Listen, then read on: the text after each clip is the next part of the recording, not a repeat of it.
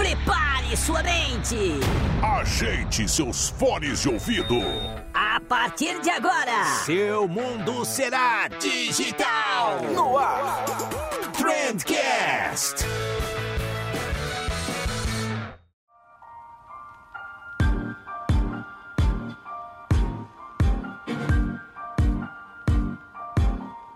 Salve, excelentíssimo ouvinte, seja muito bem-vindo ao melhor podcast sobre comunicação e negócio que você já escutou na sua vida. Eu sou o Vinícius Gambetta, como tudo que é bom a gente faz em grupo. Eu tô aqui com dois caras sensacionais, dois caras que eu admiro muito. À minha direita eu tenho o Bruno e eu não me atrevo a falar teu sobrenome, cara.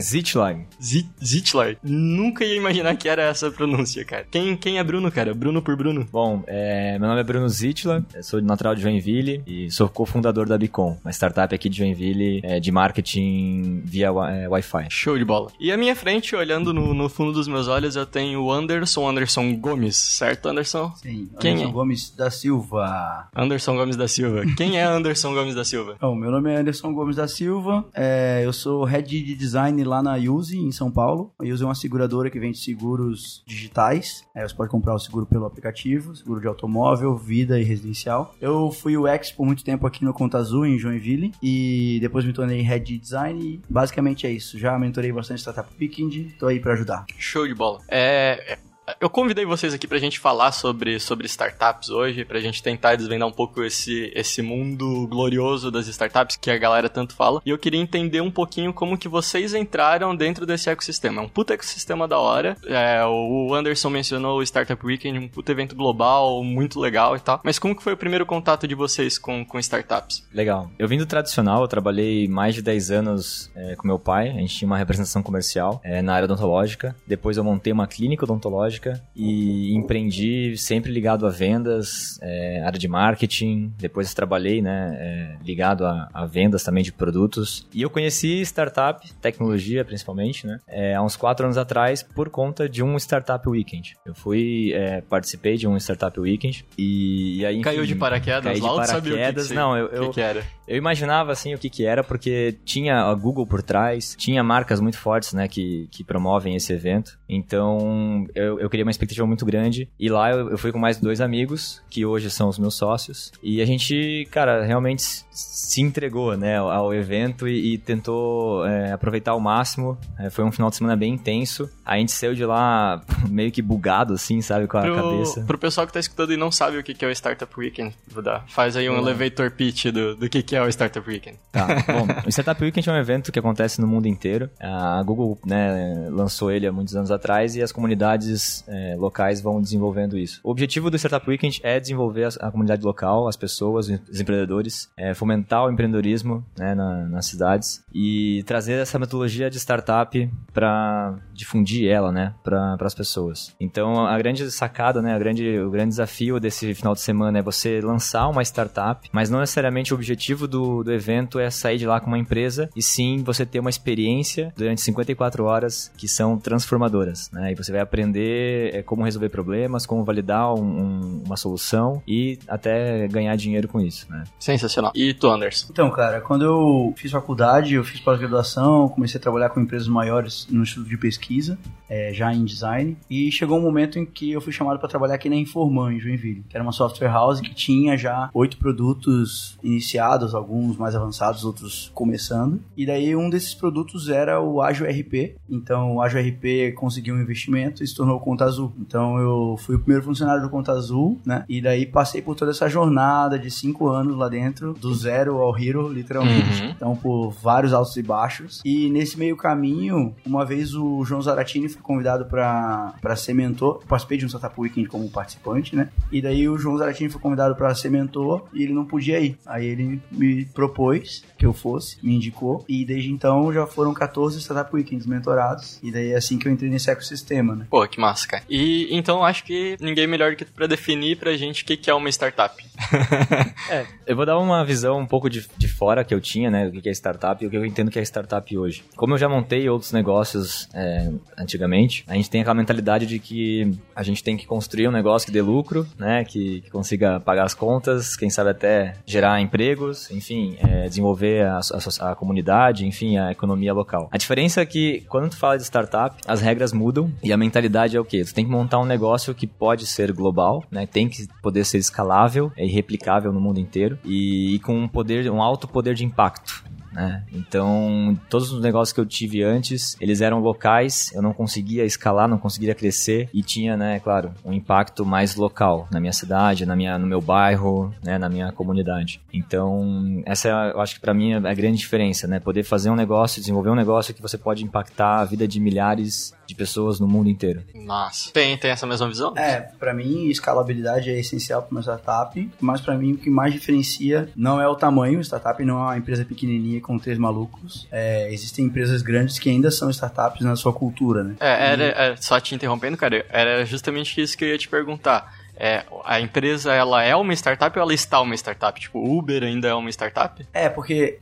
os termos são usados para várias, várias direções, certo? Mas com certeza o Uber ainda tem cultura de startup, inclusive os times deles são divididos em micro startups, como se fossem squads. Então, eu, na minha opinião, o que define uma startup, o que diferencia uma startup de uma empresa tradicional é o quanto eles estão focados no problema, independente do caminho que eles tenham que tomar como solução, e, e também o quanto eles assumem riscos é, calculados, vamos dizer. Não todos os riscos possíveis, mas assumir riscos calculados. Então, assim, é, para mim, o essencial de uma startup é ter um propósito claro. Cara, a gente vai resolver esse problema, a gente não sabe a solução, a gente nunca trilhou esse caminho, a gente vai capinar esse mato, certo? E daí que vem esse ar de disrupção que as startups trazem, que eles não estão apegados a, tipo, ah, a gente já tem uma solução aqui consagrada na indústria, nós vamos só replicar. É, antes de existir o Spotify, as pessoas compravam DVDs, antes de existir o Netflix, as pessoas iam na locadora, antes de chamar de existir o Uber, as pessoas levantavam o dedo na rua para chamar um táxi. Antes de existia o iFood, você ficava no telefone falando mil vezes o que, que você queria, seu CPF, seu endereço e tudo mais, seu telefone. Então, tipo, esses caras mudaram a cultura dos terráqueos, assim. Uhum. Então esse, esse para mim é, é, um conceito muito importante para uma startup, que é não ficar na zona de conforto, assim, tá sempre incomodado com o problema, não apegado, ah, eu tenho um aplicativo, agora onde é que eu vou botar ele? Não, não, não.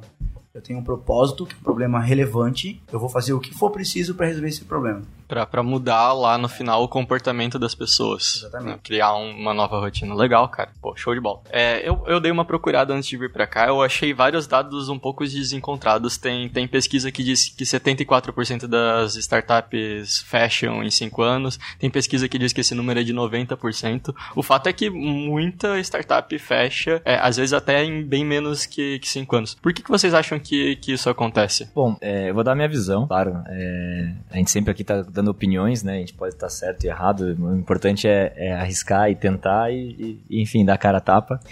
Mas na minha visão, que tem, tem vários fatores, né, que, que fazem uma startup não dar certo, assim como montar um negócio hoje, né, segundo o Sebrae aí também, mais da metade das empresas não duram mais de cinco anos. O, o principal, na, na minha visão, na questão de startup, é porque são negócios inovadores. São negócios que normalmente estão é, indo contra é, a regra, né? Então, tem um alto risco envolvido, porque a gente tá, que nem aconteceu o caso do Uber, né? Eles estão indo contra é, muitas pessoas, né? Os taxistas é, reclamaram, as próprias leis, né, de um país às vezes podem proibir certas inovações. Então, a inovação ela é contra é, muitas pessoas. Né? Então, você criar um negócio inovador, você normalmente vai ter muita gente é, contra. Então, esse já é, um, já é um fator. O outro fator é que normalmente acaba reunindo pessoas não preparadas. Né? E aí que entra a importância do ecossistema. É, quando eu montei a minha primeira startup, né, não, não foi a, a Bicom, eu, eu quebrei já é, uma startup, porque a gente não tinha é, conhecimento necessário, a gente não tinha suporte necessário, a gente não tinha também é, dinheiro, né? Então a Essa gente. parte é detalhe, né? É,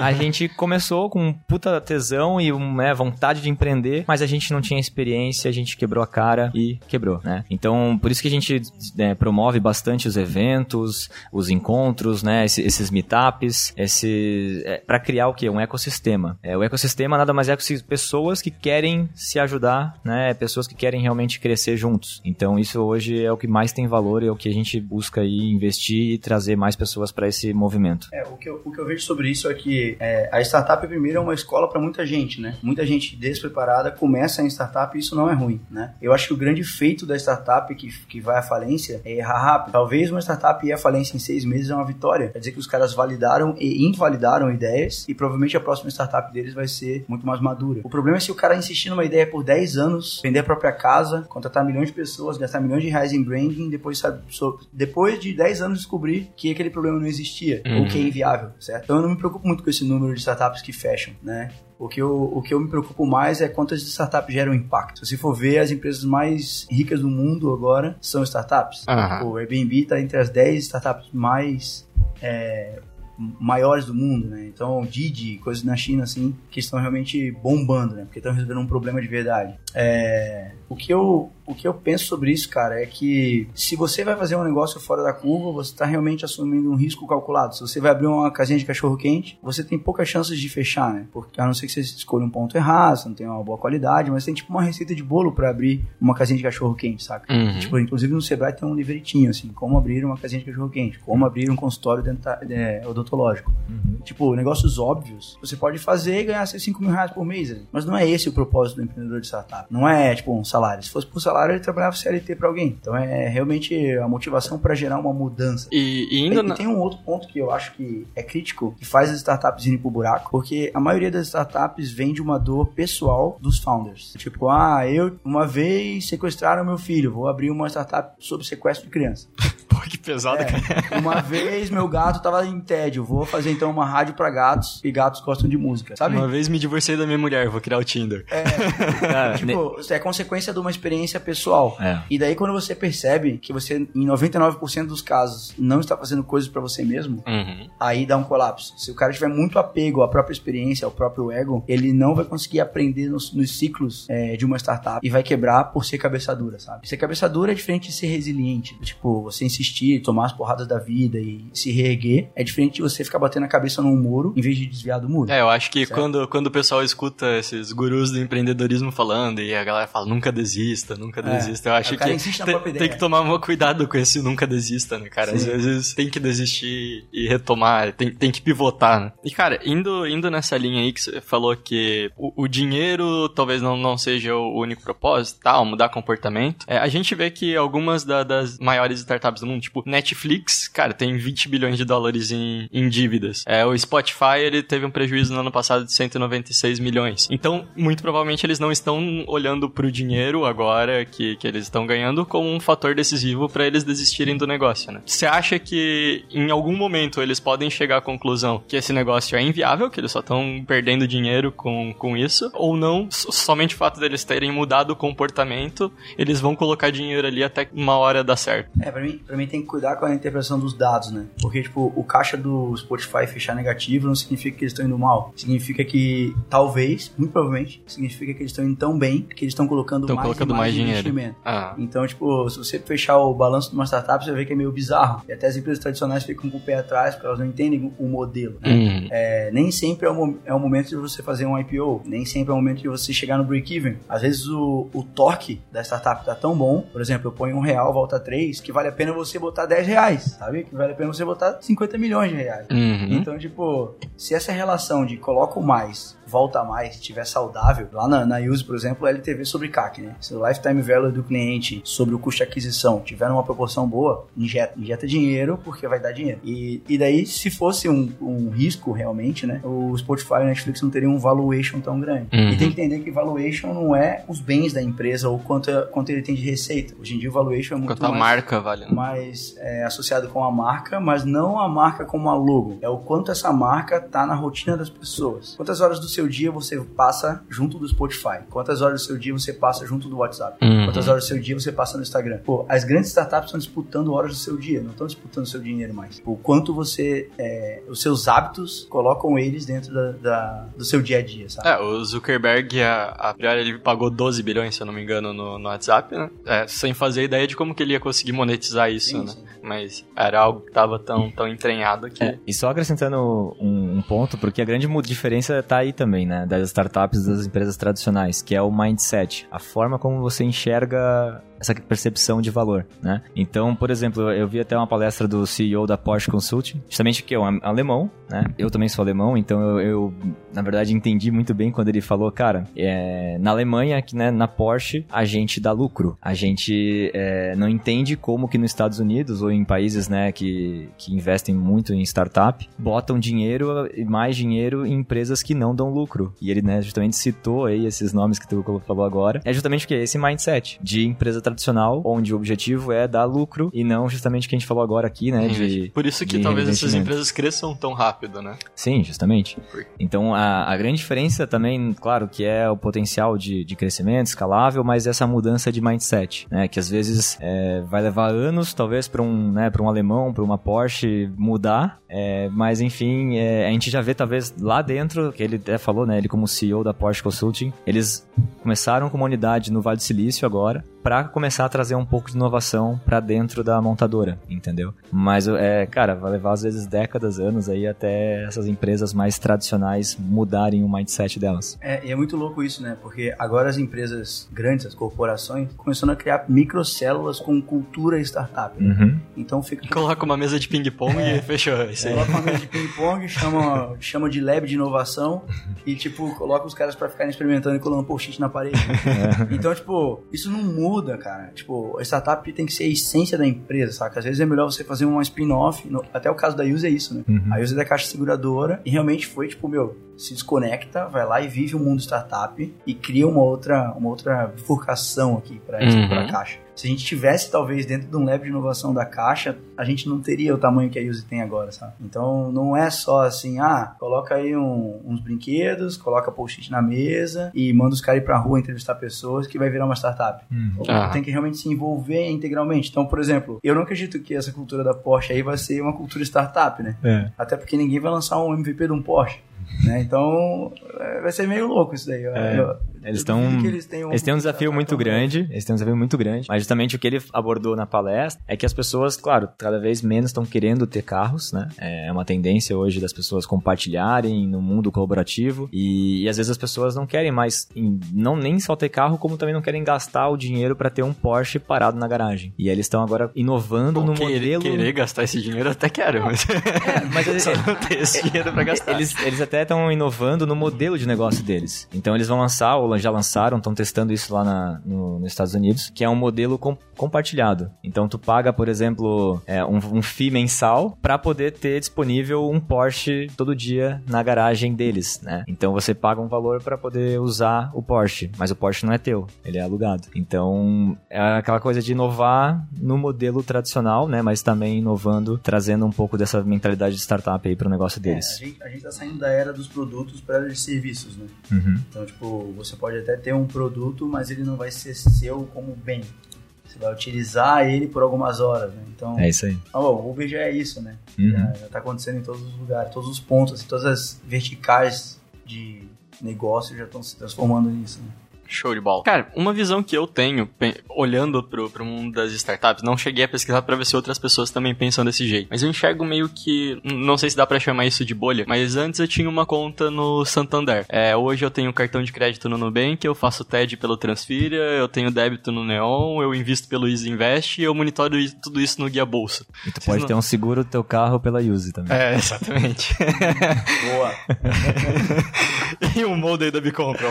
não tem nada a ver com modem de Wi-Fi. É, mas vocês não acham que, sei lá, é, uma. E, pô, se a gente pegar. Antes eu assinava TV a cabo, agora eu assino Netflix, HBO Go e Amazon Prime. Vocês não acham que uma hora isso vai, vai estourar e as pessoas vão falar, pô, eu preciso de um lugar só para centralizar tudo isso, assim? É, não sei, eu, eu, eu enxergo um pouco disso. Às vezes eu fico perdido no meio de tanto aplicativo, de, de tanta coisa diferente, para fazer coisas que são muito parecidas. É, mas o que é muito avançado é a capacidade de integração de serviços, né? Então, pô, vou integrar o cara que é o taxista, vou integrar com essa plataforma que são os clientes. Vou pegar os apartamentos ociosos e vou integrar com essas pessoas que estão fazendo turismo, viajando pelo mundo. Ah, vou integrar os hotéis, no caso do Booking lá, é, uhum. com as pessoas que estão procurando. Tipo, tudo, todas essas startups, a maioria, não vou falar todas, mas tipo, são integradores, certo? E eu acredito que vai acontecer um movimento em breve no Ocidente, que é o que está acontecendo na China. É, os agregadores dos agregadores. Uhum. Então, tipo, dentro do Didi, do, do chat lá, do WeChat, né? Do WeChat, existe apps dentro do WeChat. E ali você faz transferência, ali você manda, você tem o Tinder dentro do WeChat, você tem tudo dentro do WeChat. Uhum. Então, tipo, a tendência é agregar e se transformar num ecossistema muito unido, assim. Tipo, se tornar uma cultura de API, né? Pra, Uhum. você realmente integrar tudo isso e gerar uma plataforma de serviços. Até porque você vai criando startups, startups, startups, viram um problema, administrar tudo isso, e daí surgindo o problema vai surgir uma solução que é uma outra startup que vai agregar tudo. Basicamente isso. Você vê já tem alguns movimentos, né? Você tem uma, uma conta no Trello, você conecta com, com tudo, né? Conecta com o Gira que você tivesse, conecta com qualquer outra ferramenta, um Basecamp lá, tá tudo já se agregando, né? Se conectando. É, eu tenho. eu Agora vou refletir um, um assunto que é justamente isso, né? É, dados, né? Querendo ou não, é, são muitas startups surgindo. A gente, tá, a gente tá vivendo agora um boom aqui no Brasil de startups é, e no mundo também. E aí são muitos dados sendo é, gerados em várias né, é, fontes e, e empresas diferentes. A, a grande sacada, claro, é poder conectar elas através de uma API ou através até mesmo, né, no caso do próprio Facebook, aí que eles vão comprando é, outras startups, né, fazendo aquisições. Mas também é, é um pouco perigoso, né, pensar que uma pessoa pode talvez deter todas as informações né, que existem que são, são geradas, né? Então também tem esse lado também um pouco mais preocupado aí com... O Zuckerberg discorda. Cara, eu tava lendo um texto do Matt Montenegro, que é fundador do Barba Ruiva, e ele diz que sobreviver no B2C no Brasil é praticamente impossível. Que vai concorrer com uns caras muito gigantes, normalmente que vêm de fora, e tu precisa de muita grana. É, eu queria saber, vai lá, lá, vai ter uma galera escutando a gente aí que tá pensando em, em montar uma startup, ou que tem uma startup que tá muito no início. É, vocês concordam com essa afirmação? Tipo, o B2C é arriscado e vocês evitariam criar uma empresa B2C hoje? Eu não evitaria, não, eu arriscaria, porque o empreendedor tem que fazer. Mas, trabalhando na Use, que é B2C, eu posso dizer que a conta sai bem cara mesmo. Se você quer realmente fincar a bandeira no market share, assim, a, a internet é relevante, mas para a população mainstream, TV ainda bate muito mais na população, assim, muito, atinge muito mais gente, sabe? Tipo, um anúncio na Globo pode trazer, sei lá, um milhão de cliques no seu site, sabe? Uma coisa Uhum. em minuto. Tipo, a gente tem ações dentro da Use que é, por exemplo, patrocinar um piloto de Fórmula 2, que agora foi contratado pela McLaren, inclusive, foi pra Fórmula 1. Uhum. Tipo, é uma ação cara, mas em comparação ao retorno que esse cara traz, de mídia espontânea, de PR, de tudo isso, é muito barato. Então é a parada assim, o que, que é, o que, que é caro? O que, que é barato? Contrato Faustão ou Whindersson Nunes? É, depende do seu negócio. Aham. Né? Se você tá vendendo Jack Motors, talvez. O Whindersson não. não que, que deu errado.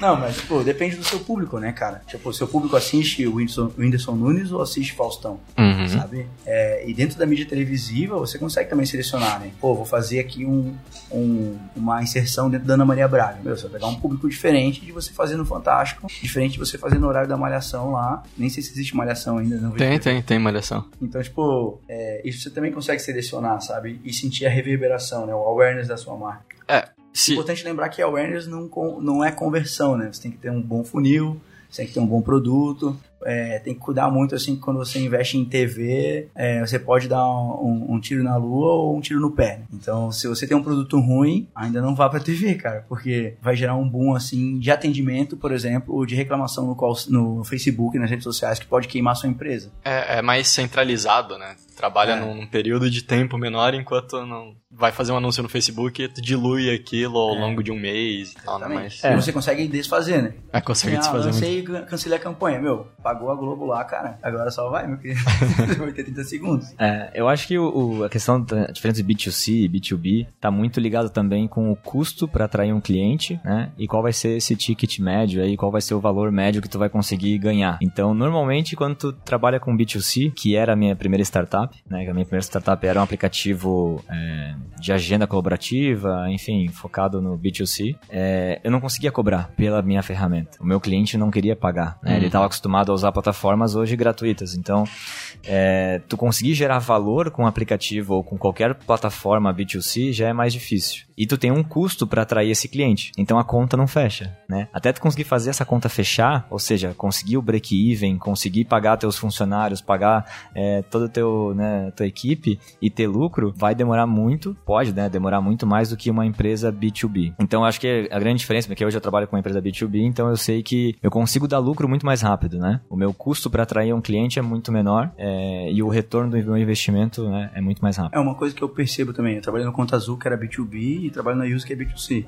É, o público B2B colabora muito mais com a sua startup porque eles sabem a dor que é, o custo que o problema que está resolvendo gera. É mais Uhum. calculável, sabe? E o público B2C é muito mais emocional, a compra é mais espontânea, é, é mais. é, você tem que cativar mais e, tipo, mostrar que é muito vantajoso, assim. Uhum. Então, tipo, se você precisa de ajuda dos seus clientes, o B2B é um paraíso, assim. Por exemplo, quando a gente faz teste de usabilidade na Use, se a gente não pagar o cliente para ele participar de um teste de usabilidade, ele não vai. Porque, tipo, meu, vocês são uma seguradora, cara. Vou ficar trabalhando para vocês, sabe? Uhum. E, tipo, no Conta Azul tinha gente que, que tipo, clientes, donos de empresa que, tipo, pediam para participar de teste.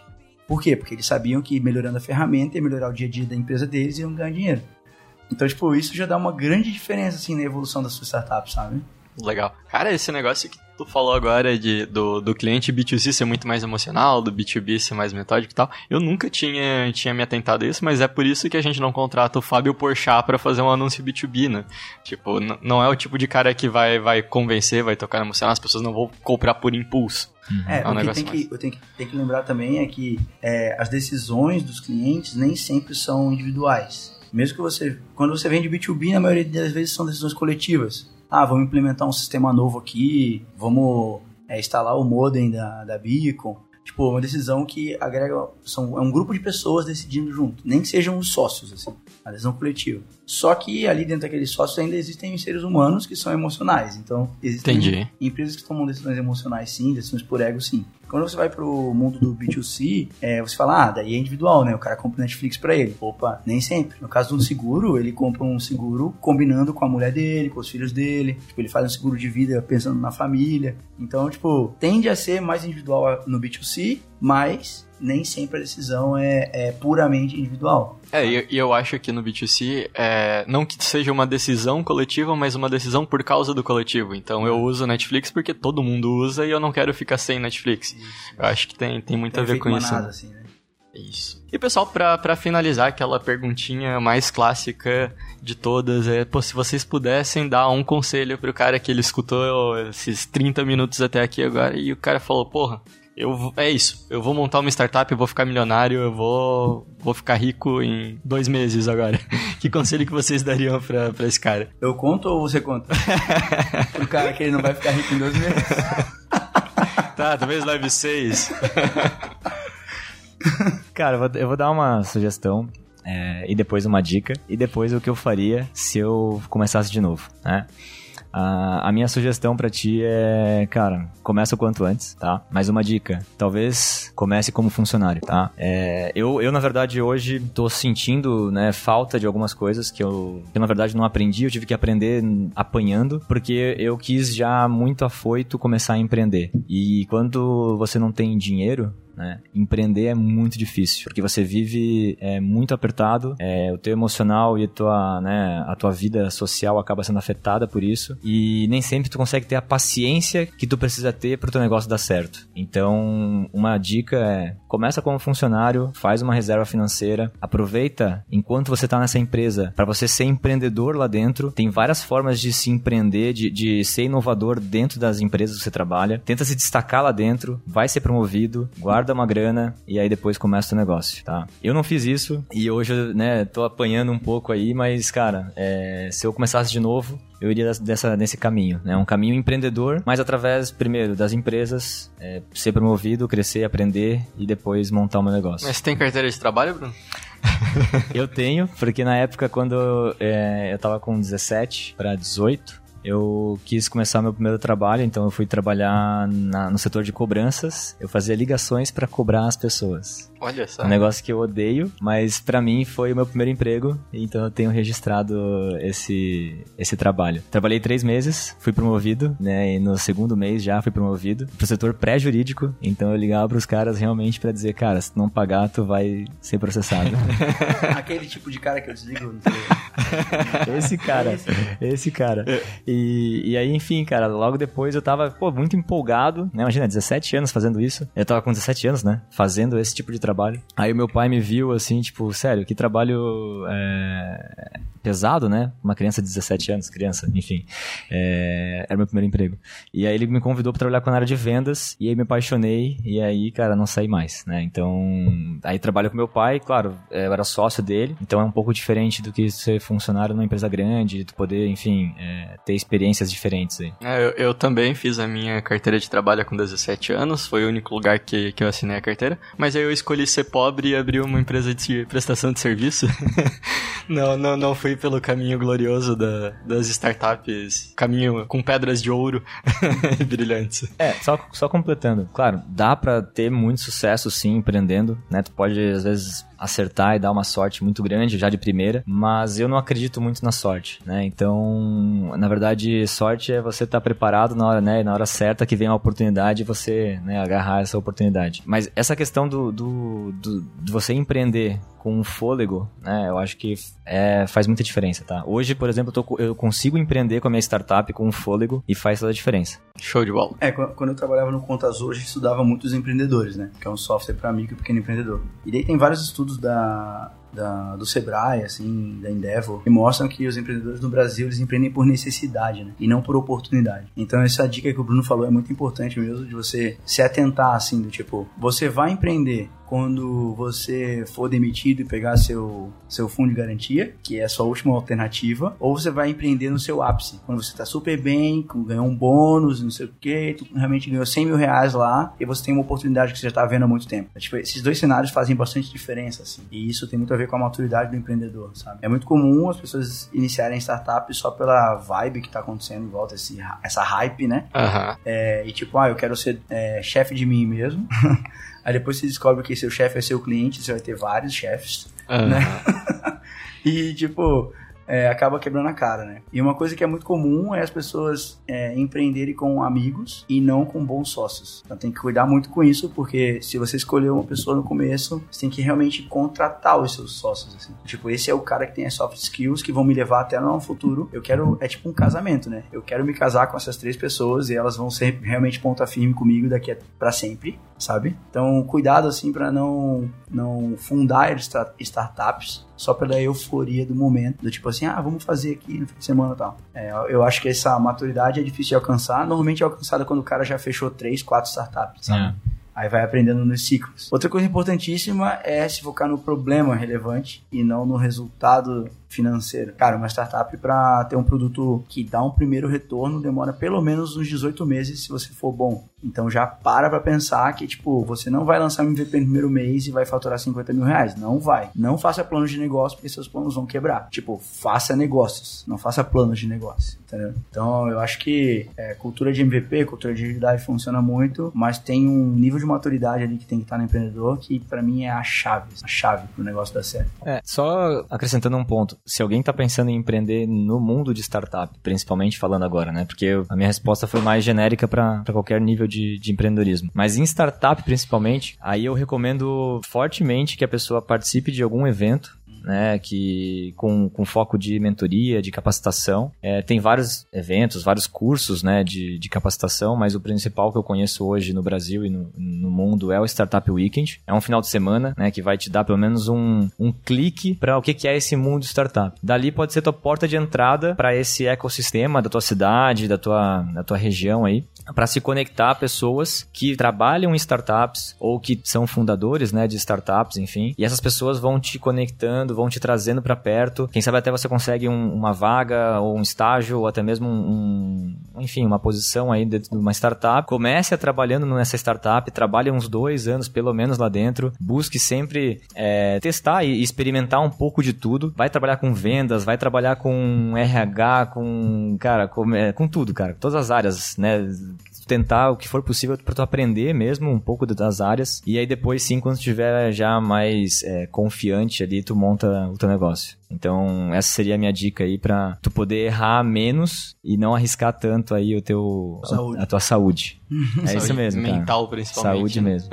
É, a vantagem das startups, se você vai aprender dentro de uma startup ou dentro desses eventos, é que esses eventos e essas empresas normalmente são muito horizontais, né? Então você vai ter acesso ao CEO da empresa que senta do seu lado, né? Trocar e, uma tipo, ideia. Mentoria melhor do que essa, cara. Dificilmente. Você vai ter que pagar uma fortuna para um consultor te ajudar nisso, né? É, melhor que qualquer MBA às vezes, né? Cara? É, então é. Viver dentro de uma startup é um ambiente super acelerado, assim. Mas como o Bruno falou, tem Startup Weekend, tem Empretec, tem as aceleradoras, tem o Cubo do Itaú, tem uma porrada de, de lugares, o meetup, né? Acontece no mundo inteiro. Uhum. É, eu acho que de tudo isso é o que mais me faz falta dentro de uma empresa convencional, acho que a gente pode, pode dizer assim. Cara, eu senti muita falta quando eu montei a agência de ter um dono de agência próximo de mim, para que eu pudesse trocar uma ideia, cara, e o cara me falar, sei lá, o que é uma nota fiscal que eu descobri sozinho que eu precisava emitir.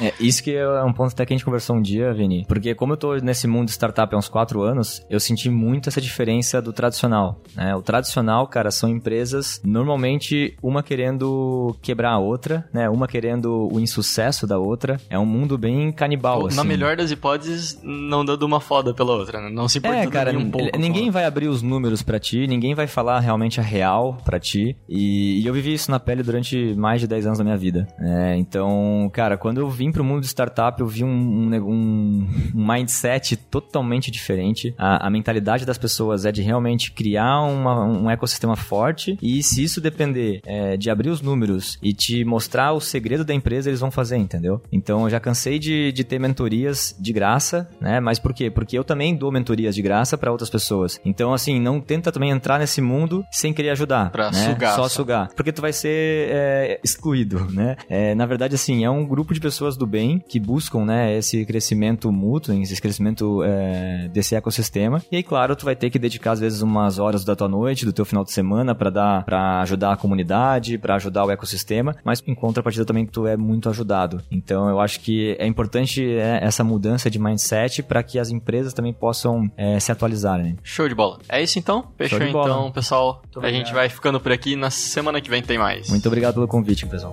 Valeu, valeu. valeu. Falou! Este programa foi uma produção da Two Trends, publicidade de trás para frente. Este programa contou com apoio de Foca, fotografia criativa.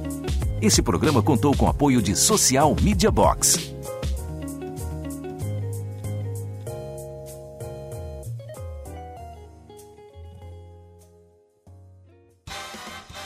Esse podcast foi editado por Pedro Imparato.